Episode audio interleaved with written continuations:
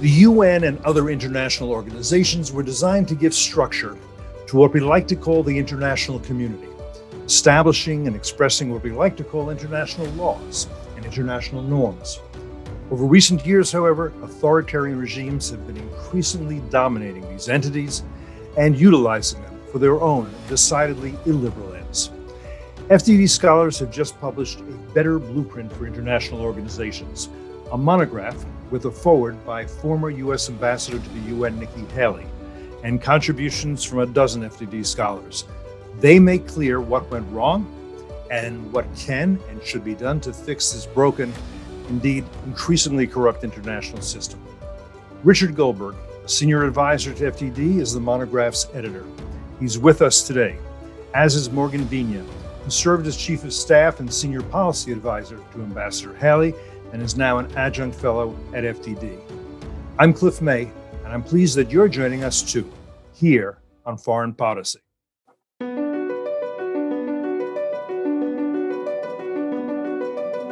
Either the U.S. enforces some rules in the world or there are Every no U.S. rules. president has tried to diminish tension with Russia, has reached out to the Russians. Most of those have failed, especially when Vladimir Putin became the leader. They're still killing guys who joined the jihad in 1979 or 1980 or 1981 who are still in the We game. We are seeing a ramp up in North Korean cyber capabilities over the last decade. Iran is basically putting forth these claims of nuclear innocence, that they are doing nothing wrong, that there are no violations, and that's just factually not correct.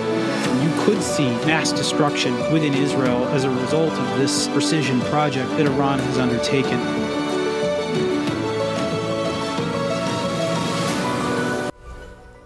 Rich, you know, remind us how and why the UN and its satellite organizations, how they were envisioned and, and how it got founded. The most people, most of the listeners, most of it were not alive when that happened. I'm, I think it's kind of part of the, the the the ether, but I don't think people really know the history. Well, we take a look back and we go all the way back to League of Nations post World War One. This there's an idea of President Wilson, other foreign leaders, that we could bring foreign powers together, the world power, so to speak, and have a community of adults, of responsible stakeholders uh, who would look out for international peace and security that could be the ultimate decision makers on big decisions that the world has to come to that had failed in the past and usually resorted to violence, conflict, war, etc., hunger, uh, humanitarian strife, etc. We flash forward. Obviously, the League of Nations was another failure. We had World War II. And so, rising out of the ashes of a second world war, uh, we had uh, a vision of a better version of the League of Nations, the United Nations, and a lot of the doctrines, conventions, organizations that had existed going back to the 19th century forward were sort of incorporated into this larger UN United Nations system. And the idea was we now have a Security Council, uh, a core uh, permanent uh, member uh, structure, uh, along with others that get elected uh, to make the big decisions about international peace and security, to ensure that there isn't another world war. Uh, and also a, a larger body, the General Assembly, the community of nations, to come together to speak about issues of the day, uh, to bring issues to light, uh, to cast an eye on injustices uh, throughout the world. Uh, we had the uh, Convention on the Declaration of Human Rights, uh, which uh, came uh, in 1948 to again say we just came out of the Holocaust uh, during the Second World War. We're not going to ever allow that to happen again. Uh, the General Assembly could be a place for that uh, to be discussed, and ultimately the Security Council as well. And then you had all the different satellite agencies that you referred to, some of them that predate the UN, some that were born out uh, of uh, 1945 and beyond discussions, uh, some that serve functional purposes, uh, some that are setting standards for technology as technology evolves, some that are humanitarian in nature, serving uh, certain types of humanitarian functional needs uh, throughout the world. Uh, some are advisory in nature, uh, and some are supposed to be there to be, you know, our guard posts to prevent disaster. Uh, as the world evolves into a chaotic and dangerous place, the World Health Organization uh, for potential uh, health and pandemic issues that could emerge. Uh, we think of the International Atomic Energy Agency, the watchdog uh, for nuclear weapons uh, and, and nuclear capable technologies, uh, the OPCW, the Organization for the Prohibition of Chemical Weapons, to enforce uh, the Convention on Chemical Weapons uh, to ensure that we don't have chemical warfare the way we saw in past world wars and beyond in a localized nature. Uh, and then we have other mechanisms that are newer that we thought would be good ideas. Uh, at least some did in the world, like the Human Rights Council, that perhaps uh, there could be this commission or council that came next uh, to try to stop human rights abuses and call out dictators. Uh, and what we've seen over time, when we look through the various agencies and mechanisms and bodies that have been established, is the good intentions that came decades ago from the United States and our allies have been hijacked, undermined, uh, really um, with pernicious intent, maligned by our adversaries. And we think about the worst authoritarian leaders in the world, and they view this as a stage where they can undermine US interests, they can advance their own interests, they can whitewash their misdeeds. And things as simple as a human rights council that on its face sounds so obvious that we should have become so abused, uh, so corrupted uh, that it actually is a forum for dictators and authoritarians to whitewash their own sins and to cast stones upon the world democracies, the United States, Israel, and, and others. Uh, and so what we did was we, we took a look at all these organizations. Uh, we boiled down to about a dozen that we thought were uh, able to typify many others uh, functional organizations, uh, some of these standard making organizations, some of the specialized agencies of the UN. Uh, also, some of the one peacekeeping organization, peacekeeping, a major arm we could talk about. And we said, okay, we need a real strategy for the 21st century. We have been lacking that through administrations. Towards the end uh, of, of, the Trump administration, we definitely saw finally the emergence and recognition of China uh, being a malign actor that is corrupting so many organizations and advancing it. Obviously, we went through decades of the Cold War, where we knew we were in political warfare with the Soviet Union and many of these agencies and bodies, but we were able to lead an international order uh, the democracies of the world in that Cold War to stand up to the Soviets and Soviet satellites to push back wherever they tried to corrupt.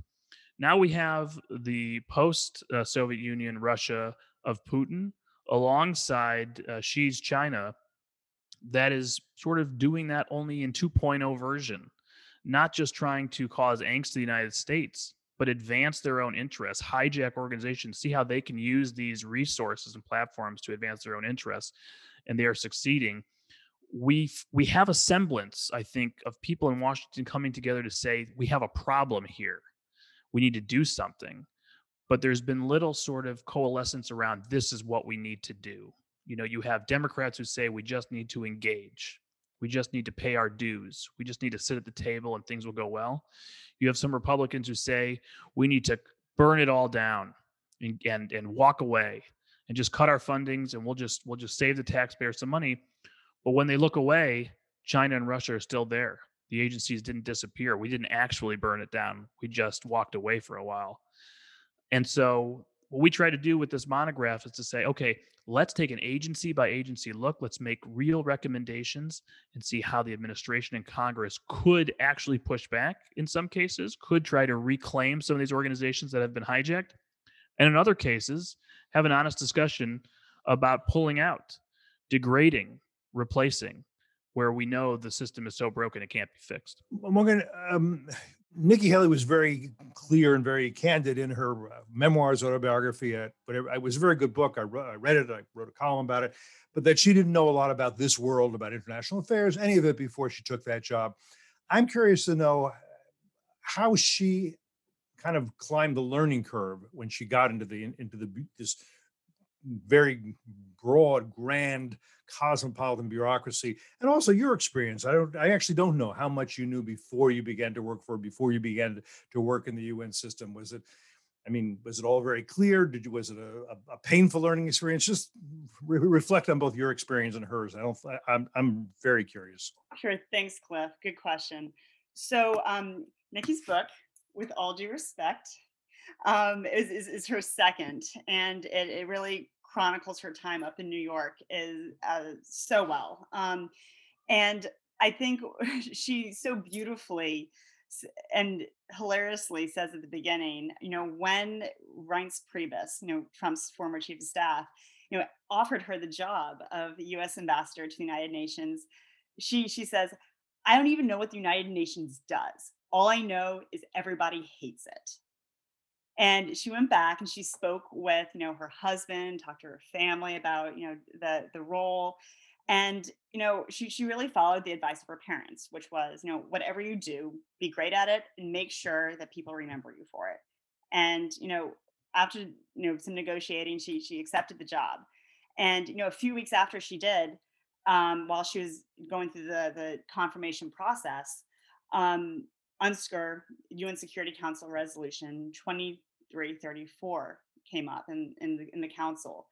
And um, for those of you who, who, who need a reminder, is you know 2334 um, was the resolution that condemned Israeli settlements. Um, and uh, Ambassador Haley talks in her book about how she had contacted, you know, Ambassador at the time, Samantha Power, um, never got a call back um, from her. And she really decided early on, then and there, that the United States, under her tenure, was going to stand up for its friends. Um, the United States, for the, that resolution, abstained um, and really sort of turned turned its back on on Israel. And Ambassador Haley um, really sort of drew a line in the sand that said, "We're going to take names. You know, we may, it may not be popular. We may not be the most popular kid uh, in camp here, but we're going to be a leader and we're going to stand up for our friends. And she did that throughout her tenure. Um, and for for for my from my experience, you know, I you know I work, was a I was working on the Senate Foreign Relations Committee you know, when she was nominated, and I helped with her confirmation. Um, she is quite possibly the only nominee I ever had that actually took copious amounts of notes and asked very probing, detailed questions during my during my meeting with her. I I had never had uh, a nominee do that, and she was just so spot on and ready to to really take on the job. And I, I really admired that and knew I wanted to work for her. And, and you're only you you you were familiar with the UN system at this point because you'd worked in international affairs, foreign relations, but still, it's a it's a very specific kind of bureaucracy, different from the congressional bureaucracy. I mean, there's nothing quite like it, really, is there? So, Cliff, you make a really good point in that um, Congress runs oversight of U.S. actions at the United Nations. Congress itself doesn't actually negotiate any of these mandates or, you know, uh, do any eh, do any of the negotiating. Congress really has is, is the funding and runs oversight of of the State Department, um, and so as a result, it's it's one thing to actually sort of be you know asking for reports and you know making um, you know uh, uh, uh, making recommendations and you know making sure that the administration is aware of what the hill thinks it, it's it's quite another to to actually be affecting change at turtle bay. Um, and so actually going from capitol hill to to the us mission to the un was quite different because you're you're an actual practitioner um, as opposed to um, uh, one who who practices oversight another thing that tell me if you think I'm wrong. I, Morgan, you start on this, but I want Rich. I want to hear, hear a little discussion between the two of you. I think there are. I've heard sort of two views on the UN. Uh, so there are some people who see the UN as largely irrelevant, a kind of a debating society, a collection of bureaucracies, probably not worth a whole lot of attention. It's there, that's fine. And then there are others who see it, uh, Americans and Europeans as well, as very much an evolving world government, a global maker of international laws, with a secretary general who is is or should be something akin to a, a world president. And then there are people in between of these things. Is am I right in that, Morgan, or do you do you see public perception, American and foreign, in a different through a different lens?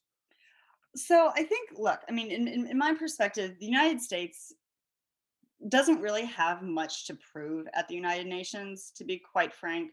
You know, since the UN's founding, the, the international community has really looked to the United States, frankly, as sort of the standard bearer for freedom, peace, and prosperity. It really has sort of defined international norms, right? And so the United States really it already sort of perceives itself as as the, the world leader and, and most member states look to the united states as as that world leader um, now i think we can sort of talk about sort of those shifting dynamics as we see a, a resurgent china in the mix and i'm sure we'll get to that in a bit but um, when it really comes down to it you know the un doesn't really do a lot for the united states um, but we also have a lot to lose if we do nothing at the UN. If we if we stand by and stay silent, then others other powers will come in and fill that gap, i.e., you know, Russia and China. But um, you know, apart from having you know that permanent seat on the UN Security Council, you know, with veto power, the United States, you know, is almost like every con- other country in the General Assembly. We all have one vote. And so, you know, often when the GA votes, you know, it's it's the United States and Israel on one side, and even our, you know, our allies and partners in in that our mem we stick with in other international organizations like NATO are are on the other side of us, on the other side of a vote. So, um, especially when it comes to issues such as defending Israel. Um, so when it really comes down to, I, I think you do see a split between um, the United States on on one side and then everyone else on on the other. Um, I think it's also important to mention though that you know the United States pays more into the UN system, both voluntary and assessed contributions, more than any other member state, um, and so we we have a lot of leverage in that. Um, but at the same time, when you really think about it, it's not a very reliable business model for the UN system to really rely on one mega donor. Um, and so I think that that leaves a lot of you know opportunity for exploration and reform as well. And, and, and Rich, you know, as the mega donor, you would think we would have some demands on the organization and on its members, many of whom also get support from the U.S. and, and not others. Um, and yet, and I'm not entirely sure why it is that our European allies and NATO members don't vote with us on a consistent basis. I don't think it takes that much courage for Germany or France or the UK to do that, or Denmark or the Netherlands for that for that matter. And in the smaller countries also, they're going to come to us asking a lot of things, and yet they feel very free, have for over years and years to say, no, we're going to we're going to vote against the U.S. I don't think we're going to pay much of a price for it what the what the heck. And by the way, they're they're right in this that the U.S. hasn't made them pay much of a price, partly because there has been a view, I think, until Nikki Haley was at the UN, that oh, it doesn't matter. Boys will be boys. We don't expect a lot. Ha ha. Well, it's okay. It's okay. Uh, so we don't expect a lot from the UN, and um, we still what what we say are international norms those are international norms, even if the, the truth is the expressions of the General Assembly, which are meant to be the sense of the international community, are, are absolutely in contradiction with everything we believe and stand for. Go ahead, Rick. Rich, talk about that. I, I think you're touching on probably one of the most complex dynamics that exists. That is the reason we have so many problems in the international organization space and why we have disagreement in Washington over how to handle it uh, where you could be the mega donor, the number one donor, and have a, a very strong school of thinking in Washington, which is we can't exercise that influence. We can't bully people. We can't be pushing people around. We can't condition this aid. We have to act as if we are one of all other voices, that we're no more important than the smallest donor at the table the views of the People's Republic of China need to be taken into account as much as our views as well. We need to work diplomatically to build consensus. Consensus, which means, yes, we may not get everything according to our values and priorities, but we'll get the best thing we possibly could by working together, et cetera. Now, obviously, the, the opposite approach uh, of just picking up sticks and leaving sometimes leaves a vacuum as well which you don't want to see. Uh, because if the Europeans still have a certain mindset and China and Russia are still at the table, and there's still enough resources and infrastructure to do damage to U.S. interests, you don't want to you know just have walked away and not have replaced, peeled away, continued to degrade, etc.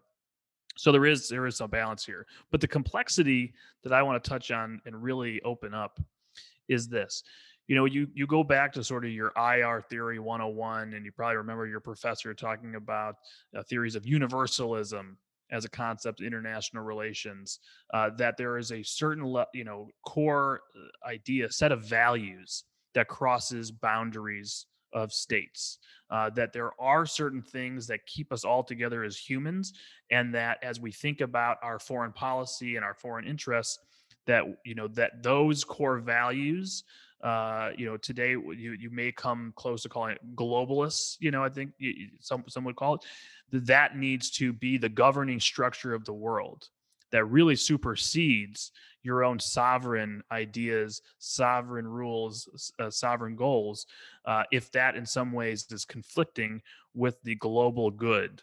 Uh, it's a it's a utilitarian uh, type mentality, communitarianism, universalism all wrapped into one. Uh, and so the social dynamics, the social politics of Europe, therefore, get projected into this universal concept at the UN of how we need to use international organizations to solve all social problems. Even if that's not what the original intent of these organizations were, and therefore we're going to project our domestic political views into that dynamic. And there will be times when we will agree with our European allies and we'll be able to be on the same page. And there are times where we'll disagree, especially depending on which political party in Washington's in power. We think about issues that are very controversial in the United States, where we've seen a whiplash go back and forth between the Obama administration to the Trump administration to Biden and the Europeans are, you know, say, why do you keep going in and out of some conventions? Why do you keep coming? Well, we have disagreements politically at home over how to solve some of these issues and the best ways to go about them. That's where this this tension between sovereignty, international organizations comes into play, which was a thread that you saw Secretary Pompeo and Ambassador Haley and others r- really pull on. The question, though, is there there was at some point at the founding of the UN a commitment to a concept of universalism on certain core human rights, on certain, certain core values. That if we could hold the international community to account on those, we could prevent another Holocaust. We could prevent genocide. We could we could say this is something that actually does cross borders, and we're going to hold all nations to account. When you look at something like human rights, that might make sense. When you look at genocide, that might make sense when you start looking at all social issues and how to solve them, you start losing the true priorities, the true values that do bind all of us together. And therefore, you enter an international arena where you say, we want to hand over all rulemaking for every problem in the world to this global body and treat everybody's vote equally. You start losing your own sovereignty and you start diluting what is a true democratic value. And now authoritarians are able to weigh in on what these values should be, what these rules should be. And now there's really no semblance left of what you thought you were promoting 76 years ago. You know, just a quick point is the the universal declaration of human rights interesting universal not even international universal like on Mars and Venus. This is how they think too. Where the idea that all these nations have signed off on it and therefore believe it is nice and comforting, but they don't. I mean, we know they don't. Uh, all subscribe to these rights or guarantee these rights or even aspire to. And you know, Freedom House is saying that over the last 15 years, there are fewer free nations and fewer freedoms than ever. So, and I can't, I, can't, it's a nice aspiration that we had, that Eleanor Roosevelt had, that others had, but I don't think it's come to fruition. Uh, but to be more specific, uh, Morgan, you know, there are a number of bad actors at the UN. China is not the only bad actor, but China is, I would say, when I say China, I mean China's rulers, the Communist Party of China, Beijing. I don't mean most most of the billion Chinese by any means, but they have been the most uh, effective, determined, and strategic of bad actors. In other words, they seem to have recognized in a way that I'm not sure the U.S. did that these international organizations and the UN organization itself could be useful to them, to their national interests, um, and to their ambitions, uh, some of them hegemonic regionally and uh, I think long term beyond that. And all they had to do was turn these organizations their way. And they could do that in various ways, not through necessarily persuasion, but through bullying, probably through bribing, whatever way they can. And it, it, took a long time for people to wake up. And I'll just make one more point, and then I want to hear your thoughts. And that is, in, at least in part, because there was, I think, on a bipartisan basis, a long-standing belief that if we bring China into this international system, they would see that it's useful to them and that they're stakeholders. And yeah, it's American led, but that's okay. And yeah, it's liberal, but they're moderating as they get richer. And yeah, it's rules based, but the rules apply to everyone. So this is good and they looked at that and they said, "Yeah, that's that's a fun idea, but that but we we we have better ideas, and we're going to utilize this organization to diminish American power and influence and expand our own." And we'll see if you notice. And uh, there are a number of examples you might want to mention. One is the, the World Trade Organization, bring them in, helping enrich them, letting them have the status of a developing nation in the World Trade Organizations when they no longer were really a developing nation letting them cheat and not holding them to account, letting them steal intellectual property by the hundreds of billions of dollars from us, and we'd scold them and ask them to stop, but we didn't. It didn't. It hasn't. It hasn't happened. So I've, I've raised. I've opened a, a number of boxes for you. Morgan, pick your pick your box. We may not be able to put the genie back in the bottle, Cliff. um, no, I think that was very aptly put, and I mean, bottom line, China is, is seeking to remake the world order in its own image. It's an authoritarian image, but it's its image. And I think, you know, behind closed doors um, at the UN, China will tell you that look, the United States was, you know, a major influence in in the shaping of the United Nations. You had your chance, right? Now we are on the rise. We are going to. We have our domestic policy agenda and you know what? It is our foreign policy. It, our foreign policy agenda affects everything at home. So we are going to project strength abroad. Um, and it's doing that through the international community, through multilateral organizations. And China is doing that at a number of levels. You can see the influence of the Belt Road Initiative within uh, the, the UN. Um, the UN, the Undersecretary General for the Department of Economic and Social Affairs is Chinese um, and has had significant success in, in spreading BRI propaganda throughout the organization and getting UN funds and programs to, to adopt many of, of, of the principles of BRI, um, and as well as funding. And, and we just say very quickly, Belt and Road Initiative, in case people don't know, this is an internationalist uh, um, venture on China's part. They say it's going to help with development. I think uh, critics of it, I'd be among them, would say, no, it's really about Chinese neocolonialism in Africa and a lot of other places where they're getting port facilities, where they're getting natural resources, where they where there is no no evidence that they are really helping these countries around the world that they that they would say we're connecting with. And you can correct me or eh, add to that, but I want to make sure people know what BRI is when they listen. Sure. Sure. So as it seeks to, you know, expand its domestic agenda through through its foreign policy. Um, I think what we're also seeing is that not only are we seeing this through through a policy um, through through a policy push, but also through um, through elections, UN elections. We see uh, China really has made a push for the head of specialized agencies. You know, ICAO, um, the International Civil, Aviation Organization, which is you know includes we have a chapter in the monograph, as well as the International Telecommunications Union. Um, and I know I'm missing a third and a fourth, but like the, China has really made a strong push to, to lead these organizations. Thankfully, under the Trump administration, when China pursued the head of WIPO, the World Intellectual Property Organization, we were able to to, to defeat that um, that campaign. Uh, and let me just emphasize here when we're talking about the World Intellectual Property Organization, we're talking about the recognized leading thief in all of history of intellectual property. That's what the People's Republic of China is leading thief of intellectual property, saying, yes, we'd like to be the head of the World Intellectual Property Organization. I mean, that's totally putting the fox in charge of the exactly. That's exactly what I was going to say. Um, so so bottom line, you know, China's making inroads through through personnel as well, right? Um, and I think the United States has a huge, huge opportunity there, and we can get that into that later. So we're seeing China take part in other elements um, of, of, of UN leadership, particularly in international peacekeeping, through both in-kind contributions as well as peacekeepers, boots on the grounds themselves. Um, and Brad Bowman and I have a really good piece in the dispatch that sort of outlines China's um, peacekeeping influence in Africa that I encourage listeners to, to check out. Um, but in addition to that, it's that's that's sort of at the the, the uh, optical level. That's what the international community sees China doing. But they don't necessarily see China do is, is actually change the language of UN Security Council mandates.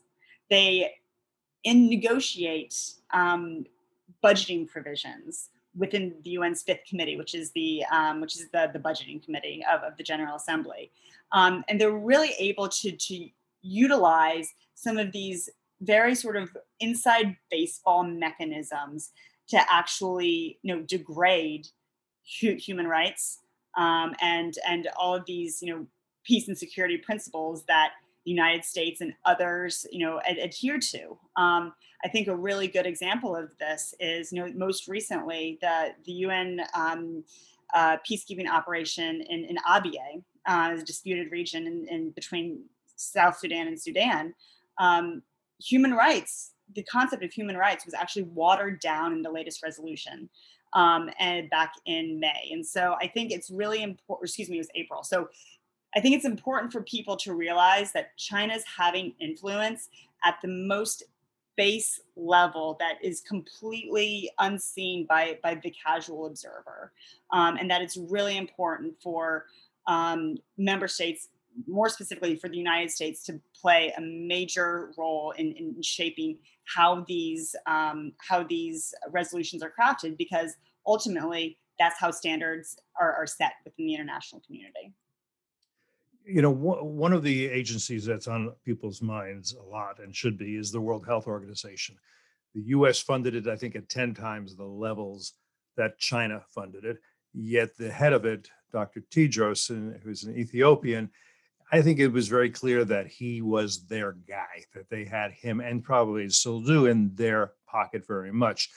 And the organization, I think, I think it's pretty obvious, performed very badly um, throughout this pandemic that came out of China and was very protective of the Chinese. Um, and I think that meant uh, the loss of many more lives than was necessary and much more economic devastation.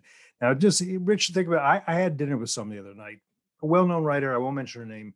And she said, You know, what a blunder it was for Trump to leave the WHO. And I said, You know, I'm not sure because what would you suggest is the preferable alternative? Certainly, it's not what President Biden has done, which is to say, okay, we're coming back in, we're restoring the funding, uh, we'll keep pay, writing the checks, and we'll not demand any reforms whatsoever.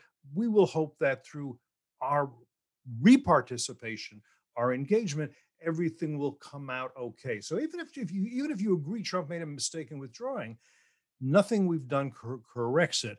I'm not, now I want to get your thoughts on that, Rich. But what maybe what your thoughts on what is or what would be if not the best policy the least bad policy to an organization that is under chinese influence that has performed incompetently and perhaps corruptly and um, and is not going to and, and and i don't think and it's not trustworthy at going forward on anything that has to do with the people's republic of china? Well, in that situation, uh, having talked to a lot of people uh, who were involved uh, last year, uh, the truth is that the move the Trump administration made actually prompted a, a pretty strong multilateral discussion of reform for the WHO. And the minute the U.S. resumed funding without getting a single reform, that leverage disappeared. Uh, and so, you know, our money, our influence, our leadership uh, is leverage. We don't want to be a bully. We're not trying to go into the schoolyard and push people around and say it's our way or the highway. But at the same time, we have to have principles and values and standards of oversight uh, standards of performance. We are an investor in an organization. You don't give your money to a nonprofit uh, and say, "Do whatever you want." I don't know what'll happen, but let's let hit me up for more next year. Just let hope it goes well, right? And total corruption goes on, uh, undue influence from bad actors, failure of primary core missions, and you say, "Great, yeah, how much would you like next year?" Right? That that that's crazy, uh, and to think that just showing up at the board meeting and patting everyone on the back and saying, "Yeah, tough year. How do we do better next year? Here's the check." Anybody who thinks that that's how you get uh, reform or changes in any organization, uh, I, I, think is really out to lunch. Uh, at, the same time, we have to sort of be aware in advance of these elections, vet these candidates, work with our allies. Elections in the UN organizations like these matter. Uh, Tedros had a reputation he was already rumored to be under the influence of China going back uh, to his health ministry post uh, in Ethiopia. Um, we look forward now. There's going to be a re-election. It looks like uh, for Tedros to continue on after a global pandemic, after covering up the origins of COVID-19, uh, after the Assad regime of Syria gets an election post after using chemical weapons against people uh, to the Executive Council WHO. Uh, after in two annual meetings uh, during a global pandemic, the organization pauses to condemn the state of Israel, as if that's what the WHO should be doing uh, in the middle of COVID 19. Uh, so, uh, you know, on every count, you have a very broken organization here that failed in its core mission, uh, that continues to fail in its core mission. But it it is something with great potential and it can play a very important role. And if we walk away from it completely and don't continue to try to steer reform using the leverage we have with our allies, then very bad actors can use it uh, with very bad outcomes. And Morgan's kind of similarly, Ambassador Haley led the effort to withdraw the U.S. from the UN Human Rights Council, which she called, in the foreword to this monograph, a cesspool of human rights violators. She's not mincing any words there.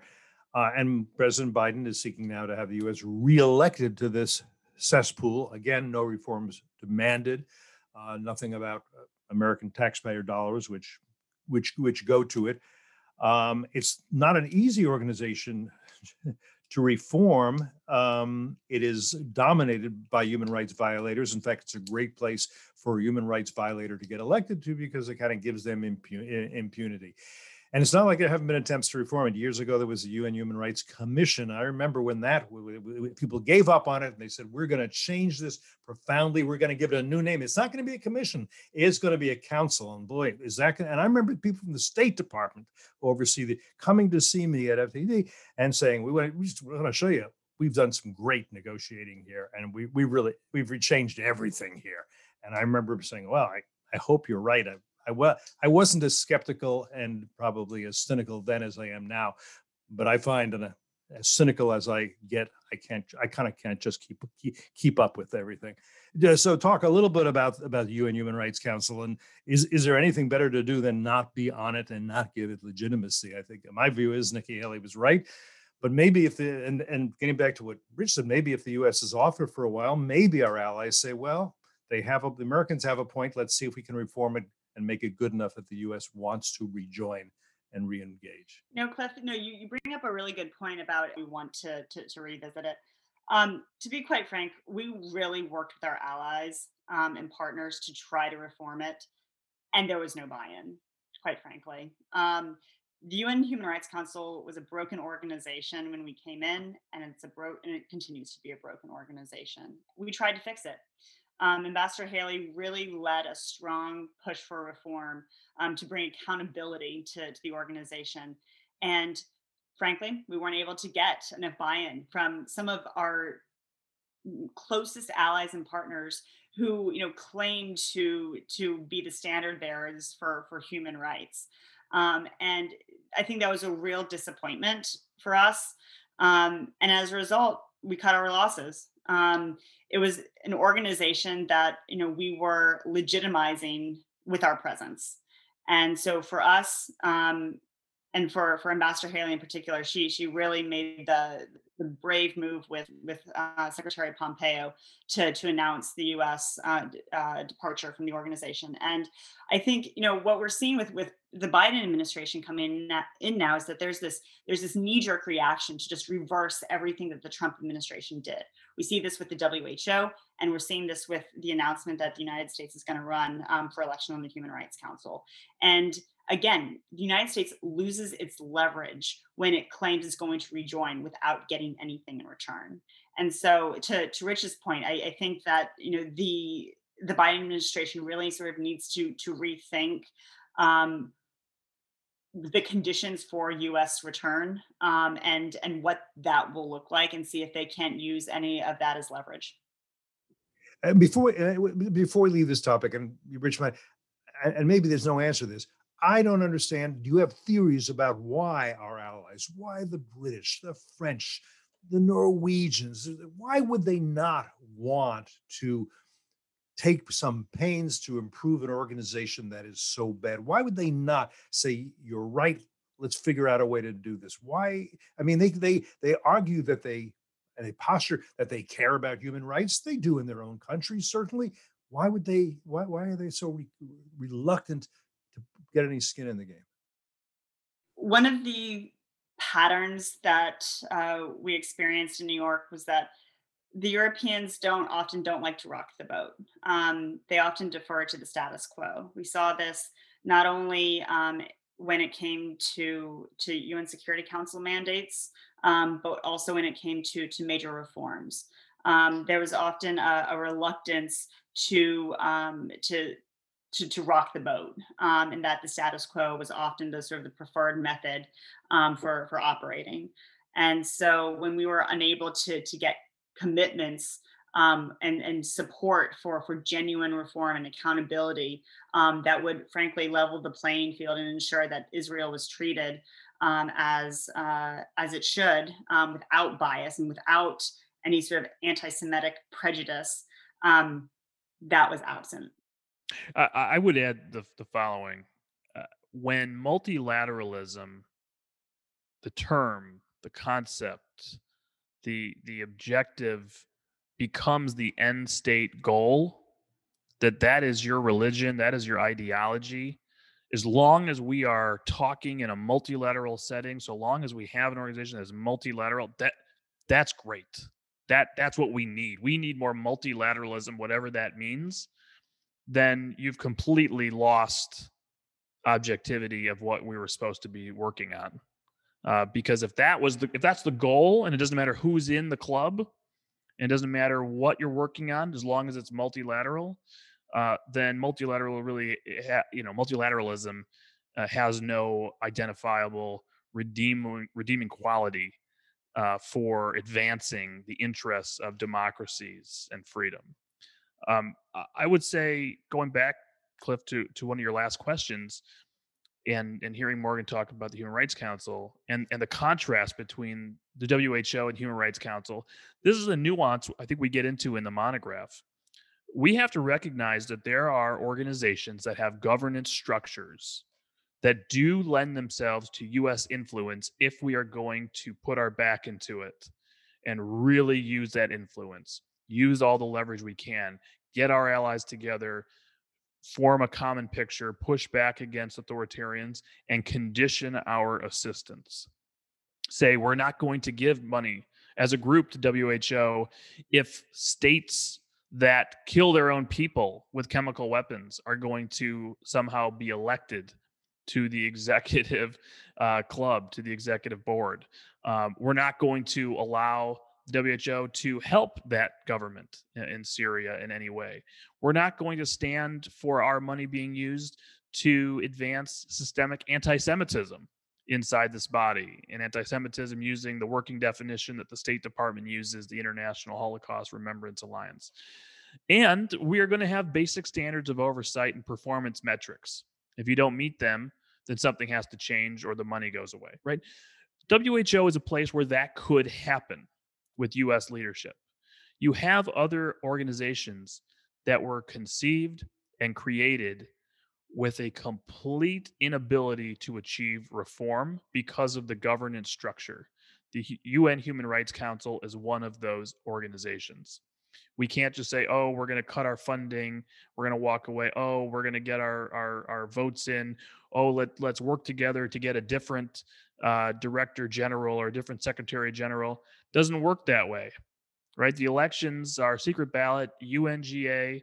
Uh, we're electing from everybody you know there is no board of governors like there is in other uh, specialized agencies uh, there's no oversight of the funds from the us and so there's very little ability for us to move the needle there the question then is why do our european allies why do fellow democracies stick around for such a crazy ride and at that point i would say we need to create alternatives we need to say this is broken. This is legitimizing dictators and authoritarians. The governance structure itself, unless overhauled by the GA, is broken and does not allow for any reform. We need a league of democracies, not a league of nations. And if we're going to really talk about basic common values that we have as democracies, we're going to have social differences, but there are basic universal human rights that we do agree with and that we need to actually uh, talk about and and and try to bring people together on to to fulfill that promise of never again then let's create that forum separate from authoritarians that try to hijack them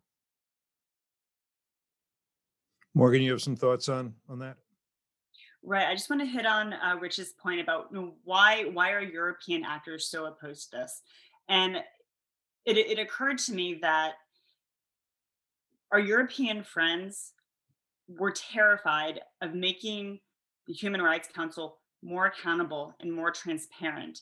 Why? Because they did not want to have blowback on them for doing so. When we have elect when the UN Human Rights Council has elections and those votes are made public, they don't want retaliation by Russia or China against them or other member states for that matter. When so they're afraid of Russia and China, they're not afraid of the US. No, I mean, is that correct? Am I wrong? Well, no. I mean, I think that there is there's genuine fear by by member states in the council that if there is more transparency and there is more accountability, then they will become targets uh, through through political. I mean, this is a case where elections should not be by secret ballot. We should know how I don't know how Mexico is voting, uh, who they're voting for. If they're voting for, you know, Syria, uh, if they're voting for Burma, if they're voting for human rights violators to be on the Human Rights Council, I think the world should know that. I think uh, we should know that. No, right? No, one hundred percent. But I think that sort of goes to you know, Ambassador Haley's point of you know this being a cesspool of human rights violators. Um, the the fact that these political interests are, are so enmeshing, just ingrained in the fabric of, of the council that it impedes any hope for reform, demonstrates why the Human Rights Council, in this case, um, should should be completely reformed, if not scrapped. Rich, add anything you want to add, but also we, we're kind of running low on time. You should just briefly talk to us about some of the other international organizations that you covered in the monograph we can come back with subsequent broadcasts and do a deeper dive but maybe just a few words on some of the other ones that people might not know they're not as famous or infamous as the UN Human Rights Council and the World Health Organization. Yeah, International Telecommunication Union. Uh, Morgan talked about a little bit. This is a very important, very small, obscure standard making body. Uh, when we think of 5G standards, uh, other sort of internet, next generation telecom standards, this is the body that comes together, both governments and the private sector, to discuss. Uh, currently led uh, by a uh, Chinese national, uh, while Huawei is around the world trying to sell their equipment and systems, and the U.S. and their allies are warning others don't use those due to significant security risks. they sit at the perch of an organization to set standards in that space uh, and to promote it. Uh, the World Trade Organization, obviously a flashpoint uh, during the Trump administration, continues to be a, a worry uh, as we look at uh, how the Chinese are able to, again, as we see across uh, different conventions and rules uh, throughout the international system, steal international intellectual property, violate trade agreements, trade rules set out by WTO, or operate in spaces where WTO rules don't even apply uh, because they haven't been reworked in many, many years. Uh, and so, you know, there is a, a process that needs to be undertaken at the WTO for a fundamental reform. How do you resolve disputes? What rules need to be updated to hold China accountable for some of its coercive trade practices? The International Civil Aviation Organization, ICAO, one of the specialized agencies. Uh, this again, until re- uh, I think still for a couple more months uh, to be led uh, by a Chinese national. There will be a replacement coming uh, from Latin America uh, to take over the organization. But during the tenure of a Chinese national, a cyber attack from China. That exposed U.S. and other global aerospace companies, including defense contractors, to further cyber attack. Uh, and this was covered up by the Chinese national in charge of the organization. Uh, very important body when we think about standard setting uh, in civil aviation around the world. People have heard of the IAEA, the International Atomic Energy Agency, and they know the issues there with the Iran's uh, long-term ambitions uh, for nuclear weapons. Russia continuing to block and tackle, not just for Iran, but for Syria as well at the IAEA, a place where the U.S. can and needs to assert uh, its influence and leadership. The OPCW as well, sometimes in the news, as we've seen chemical weapons attacks in Syria, Russia's own use of chemical uh, weapons uh, and chemical agents uh, against uh, their uh, political opponents. Um, and this is an organization again where Russia tries to uh, fuel disinformation, uh, just try to fuel discord, undermine uh, the international norms on the use of chemical weapons. Uh, we've talked about uh, the Human Rights Council already. We've talked about peacekeeping. Morgan touched on that. We need to look at all these peacekeeping agencies. We are spending so much money, not just on the UN as a whole, not just on these small agencies, but the peacekeeping budget that the United States supports is massive as well. We're talking a billion dollars just on the peacekeeping missions uh, or more. And by the way, the peacekeeping missions have been rife with corruption, including uh, all kinds of sexual uh, crimes for years and years and years. There are issues like those that need to be addressed. There's issues of Chinese participation and whether or not we're indirectly subsidizing training for the PLA from our contributions, which I think most Americans would be horrified to learn. Uh, but also, there's just basic oversight of why was this uh, institution created? What is the mandate of this force? Is it working? Should we keep just forking over money to have it there? The United Nations Interim Force in Lebanon, a great example. Tony Badran, our colleague at FDD, has written on this uh, for years. The Trump administration tried to make some dents uh, in reform. Uh, the French and others have fought uh, for that mandate to continue.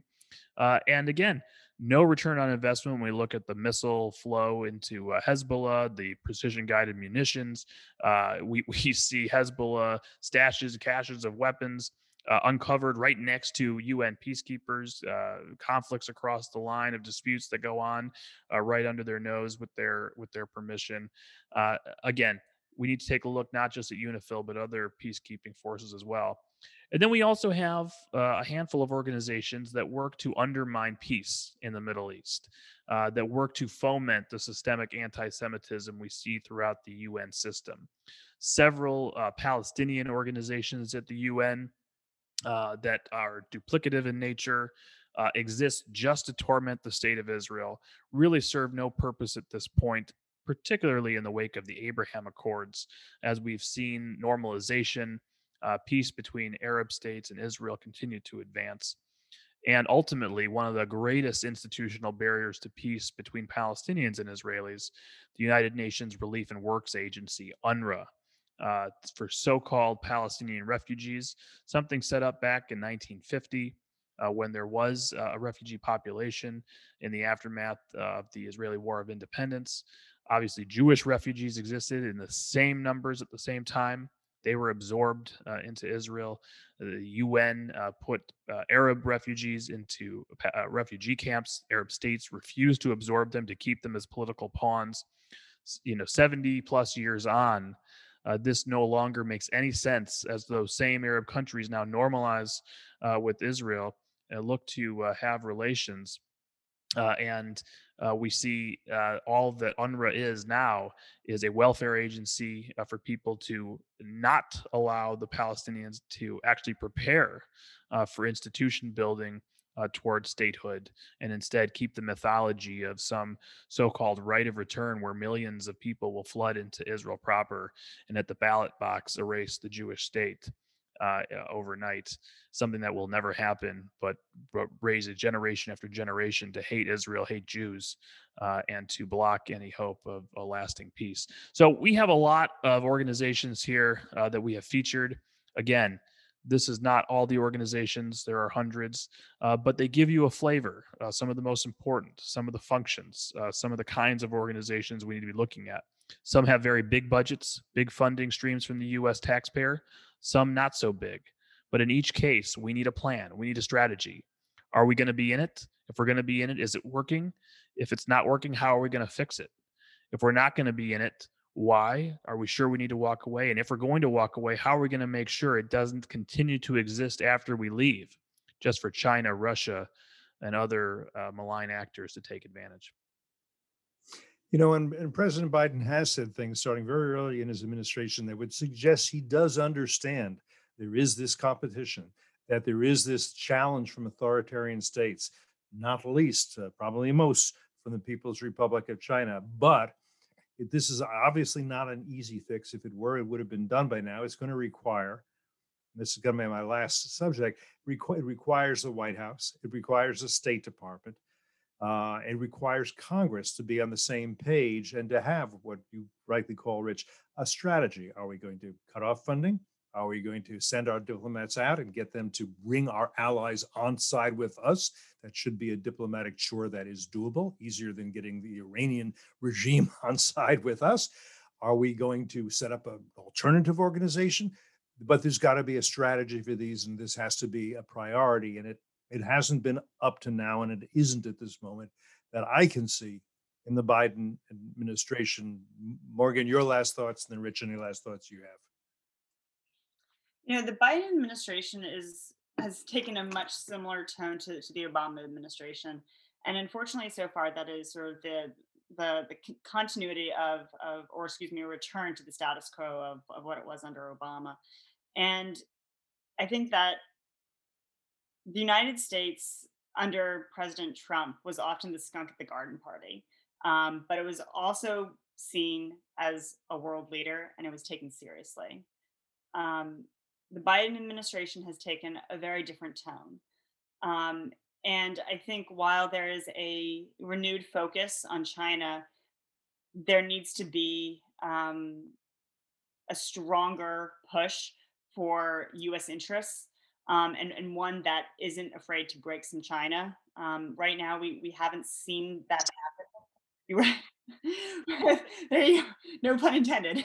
Um, but we, we, we, need to break some china over this. And, it, and if that means um, maintaining um, many of the policies of the, of the Trump administration, I, I, encourage the Biden administration to to sort of rethink its current trajectory and and determine whether or not um, some of those policies from the Trump administration were actually worth keeping.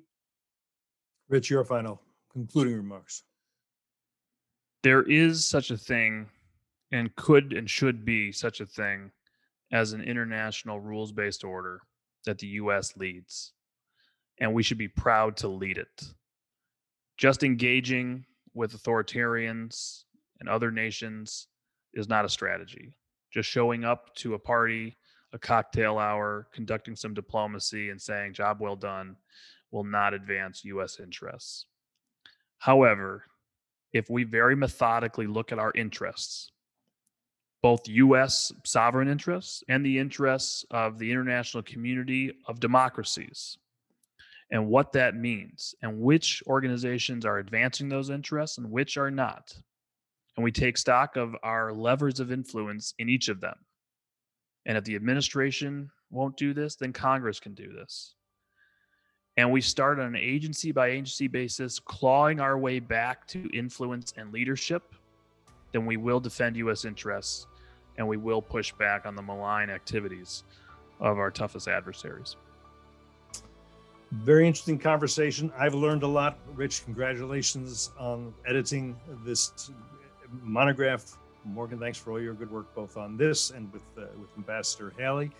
Uh, to be continued. But for now, thanks for talking to us today, and thanks to all of you for joining us here on Foreign Podicy. Thank you for listening to Foreign Podicy. If you found the program worthwhile, we suggest you subscribe to Foreign Podicy on iTunes, Spotify, Google Play, Stitcher, or wherever you prefer to listen to your podcasts. Send us your feedback, your questions, your ideas to foreignpodicy at fdd.org. For more information about this episode and others and about our distinguished guests, visit us online at fdd.org. Until next time, I'm Cliff May, and you've been listening to Foreign Podicy.